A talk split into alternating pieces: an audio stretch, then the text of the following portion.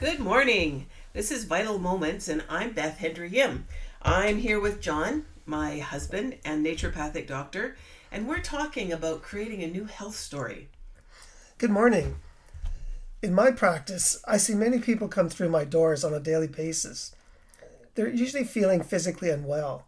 It could be stomach pains, it could be fatigue, low energy, cardiovascular issues, diabetes, autoimmunity. I've also seen many people regain their health and go on to become proponents of natural medicine. They have rewritten their health story, changed it from one that was pulling them down to a story that has them feeling good, doing more, and on a continued journey to becoming better. During this crisis, Beth and I, we're working at creating a new health story. I've had asthma all of my life. And I'm dealing with injuries from car accidents and arthritis. Both of us want to improve our health stories. Neither of us, now we've talked about this quite often, neither of us feel like we did as youngsters. We don't expect that we're going to turn back the clock. We know that. Especially, we're not going to do that through this crisis. But during this crisis, we can be better. We can become better. And it isn't just a physical journey.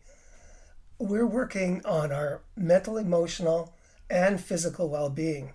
Now, we've been for the past, I don't know, how long has it been? Two weeks? Two plus weeks. Two plus weeks, yeah. We've been at home, and John's been um, seeing, seeing in quotation marks, patients uh, via phone or video conferencing. And we're living in a thousand square feet together, doing business and living. It's tough. It's not easy. We get in each other's space. And it's a wake up call to the fact that we've got some room for improvement in our relationship. So, speaking of, of physical isolation, I never realized how important it was for me to get out of the house during the day. And one of the things I've really been missing is going to the gym. The exercise that I got at the gym was really important for not just my physical well being, but mental, emotional as well.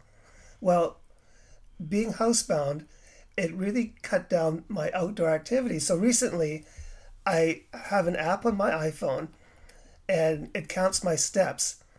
And I've become addicted to getting as many steps in each day as possible. Yes, if he doesn't have enough, he goes out late at night, which I'm not happy about, and walks until he gets the point the the steps. But besides doing that, it's also giving me time to listen to podcasts and watch webinars and do reading that I didn't get a chance to do when I was working full time. Now I'm challenging myself to get out more and do more. Now, both of us are looking forward. Both of us are on the same path to becoming better.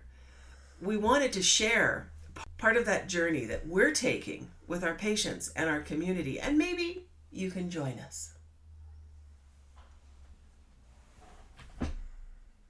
You were, we were just talking about uh, rituals and routines, you know, the routines we get into. And I have to share a funny story. I don't know whether I ever told you about this, but years ago, in my writing career, I wrote an article for, I can't even remember what magazine it was for. It might have been for um, a parenting magazine, and it was called Rituals and Routines. And it was all about creating a tradition of family dinners. Very innocent. Well, I put it out and it went onto the internet. And I went and Googled my name. And here comes my name on every porn site I could looked at. I went looking for rituals and routines. The article with my name, well, every porn site had picked up rituals. Not those kind of rituals. so years ago, when my children were little and the and the internet was a youngster, there was my name associated with porn sites. That's my secret. So it's interesting when you talk about rituals and routines you know, oftentimes with my patients that are not well, I, I give them the example of comparing people that are healthy versus people that are not healthy. And I tell them oftentimes the main difference is the daily choices and decisions that the two different groups of people make. And if we want better health, if we want change in our lives, the easiest way to do that is to practice something over and over and over be, until it becomes a habit or a routine. So that's why it's really important in these times that if you want to instill better health, if you're not used to doing those things, you write them down, make a list, and develop a habit or routine around the things that you want to change. Now, you and I did that about three years ago. We started getting up early and spending some time together, mm-hmm. talking, whether it was about goals for business or just talking, because at night you would get home after work and you'd be tuckered and you'd eat dinner and watch TV and fall asleep. So for us, we started that routine. And then we added to it. You know, we added that cup of tea or a cup of hot chocolate. Um, we started writing our intention down at the top of our day planners and then what we're grateful for. And now it's a part it's for me it's a it's an ingrained part of my day and I find if I don't do it I'm not as happy during the day as I am when I do do it. Well, I think one of the routines that I'm really working on is trying to improve my sleep. Yeah, we've talked about that. you listeners heard about that one. yeah. Well, in these times with COVID 19, we know that nobody has immunity to this virus. So, the most important thing that we need to do is work on dietary and lifestyle things that keep our health up. And there's no better thing that I can think of than uh, getting enough rest and sleep the, the two most important reasons is that during sleep is when your body lowers cortisol. And in these times of anxiety and uncertainty, many people have elevated cortisol. Cortisol has a weakening effect on the, the immune system. On the flip side of that, in the evening, as the day gets darker and in the night, is when our pineal glands produce melatonin. Many people take melatonin to try to help with sleep, but believe it or not, it's also one of the most important immune modulators in your body. And I was listening to a webinar last week, and um, three different naturopaths were talking about the uh, incidence of death with COVID 19 is much more skewed towards seniors. I think they were saying below the age of nine, there's not been any deaths um, from COVID 19. And the speculation is that young people produce way more melatonin. And as we get older, melatonin production decreases. And that's why seniors have more problems with sleep. So, do you think that that's that's the only thing involved, or is that just part of the whole picture? Oh, obviously part of the whole picture, but it's it's interesting uh, they that they pointed out how important that melatonin was uh, mm-hmm. for the immune system, and the difference between the young and the older, the amount of melatonin. Well, even if you're an older person and you have a certain amount of melatonin, if you're not sleeping well and you're shortchanging yourself on sleep, then whatever amount of melatonin that you were able to produce is going to be less. Okay, so how do we get more melatonin? Like, do do our bodies naturally produce it? Yeah, pineal gland produces melatonin. Now, some of the things that people do that may decrease their melatonin is that right now, this time of the year, um, normally we'd be outside doing more things. But because of social isolation, many people have it in their minds that they should stay indoors. We need bright light during the day and then dark at night. Now that doesn't mean going to the beach and and no know, no no talking, no no talking no we could be you know out in our yards we could be out in our balcony. So the more bright light that we get during the day, and the less blue light we get in the evening, the better melatonin production. So, where do you think we get blue light from, Beth? The computer? Computers, iPads, cell phones, you know, those electronic devices, if we're playing with them in the evening and we don't have, you know, a mode to make the light more amber, then that decreases melatonin production, which can affect sleep. On the off chance we are stuck inside our house, because we're quarantined. Um, is there some way of getting melatonin? Well, it's readily available as a supplement now. You know, some people, um, because of their sleep issues, they take melatonin to help with sleep. So it's definitely a supplement that can be purchased and used. Um, you know, in, in some of my cancer protocols, I actually prescribe melatonin, not so much for sleep, but definitely to help immune function. So yeah, it's it's a supplement that people could buy, and if they're not sleeping well, use it to encourage um, better sleep. Okay, so I know that some of the melatonin that we have, some of the products we have, they have there's blends. So it's not just melatonin, there's other things in it. Why are those other things in it? Well, we know that melatonin helps establish the sleep cycle, but many people that are having troubles with sleep are having troubles turning their brain off or their nervous system is more in fight or flight. Lots of sleep combinations will have herbs like valerian, le- lemon balm, and herbs that have a calming effect on the nervous system.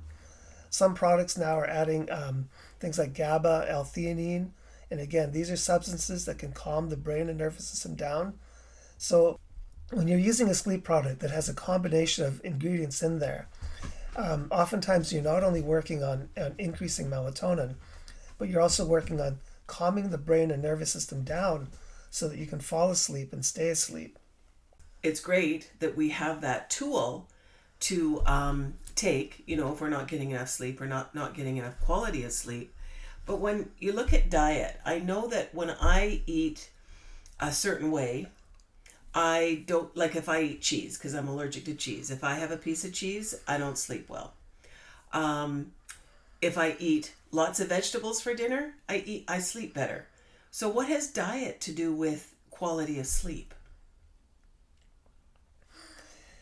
Certain foods that we eat naturally have um, a more calming effect on the system. So when people are eating um, what I call more of an anti-inflammatory diet, they're eating proteins, low-starch vegetables, healthy oils. What they're what they're eliminating is a lot of sugars and starches. Now, when the diet's high in sugars and starches, uh, you can be more prone to low blood sugar once that fuel wears off.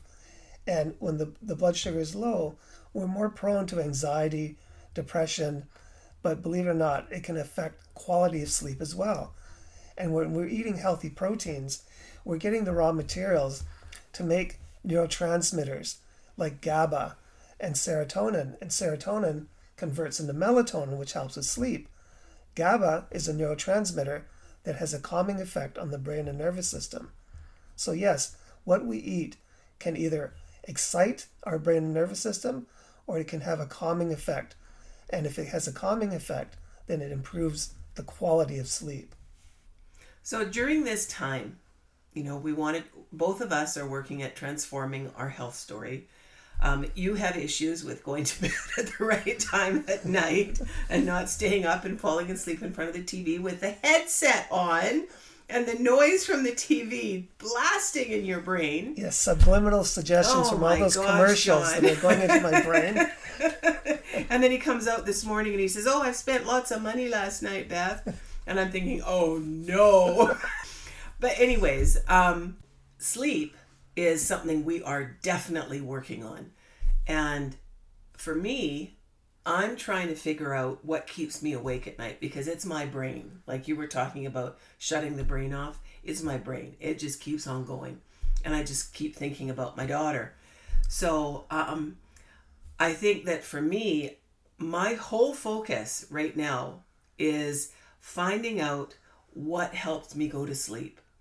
And last night, I implemented my meditation technique and I just focused on gratitude and just saying, I am grateful for. I am grateful for the birds at our bird feeder. I'm grateful that I got two, um, uh, two yards of beautiful horse, uh, composted horse manure yesterday for the garden.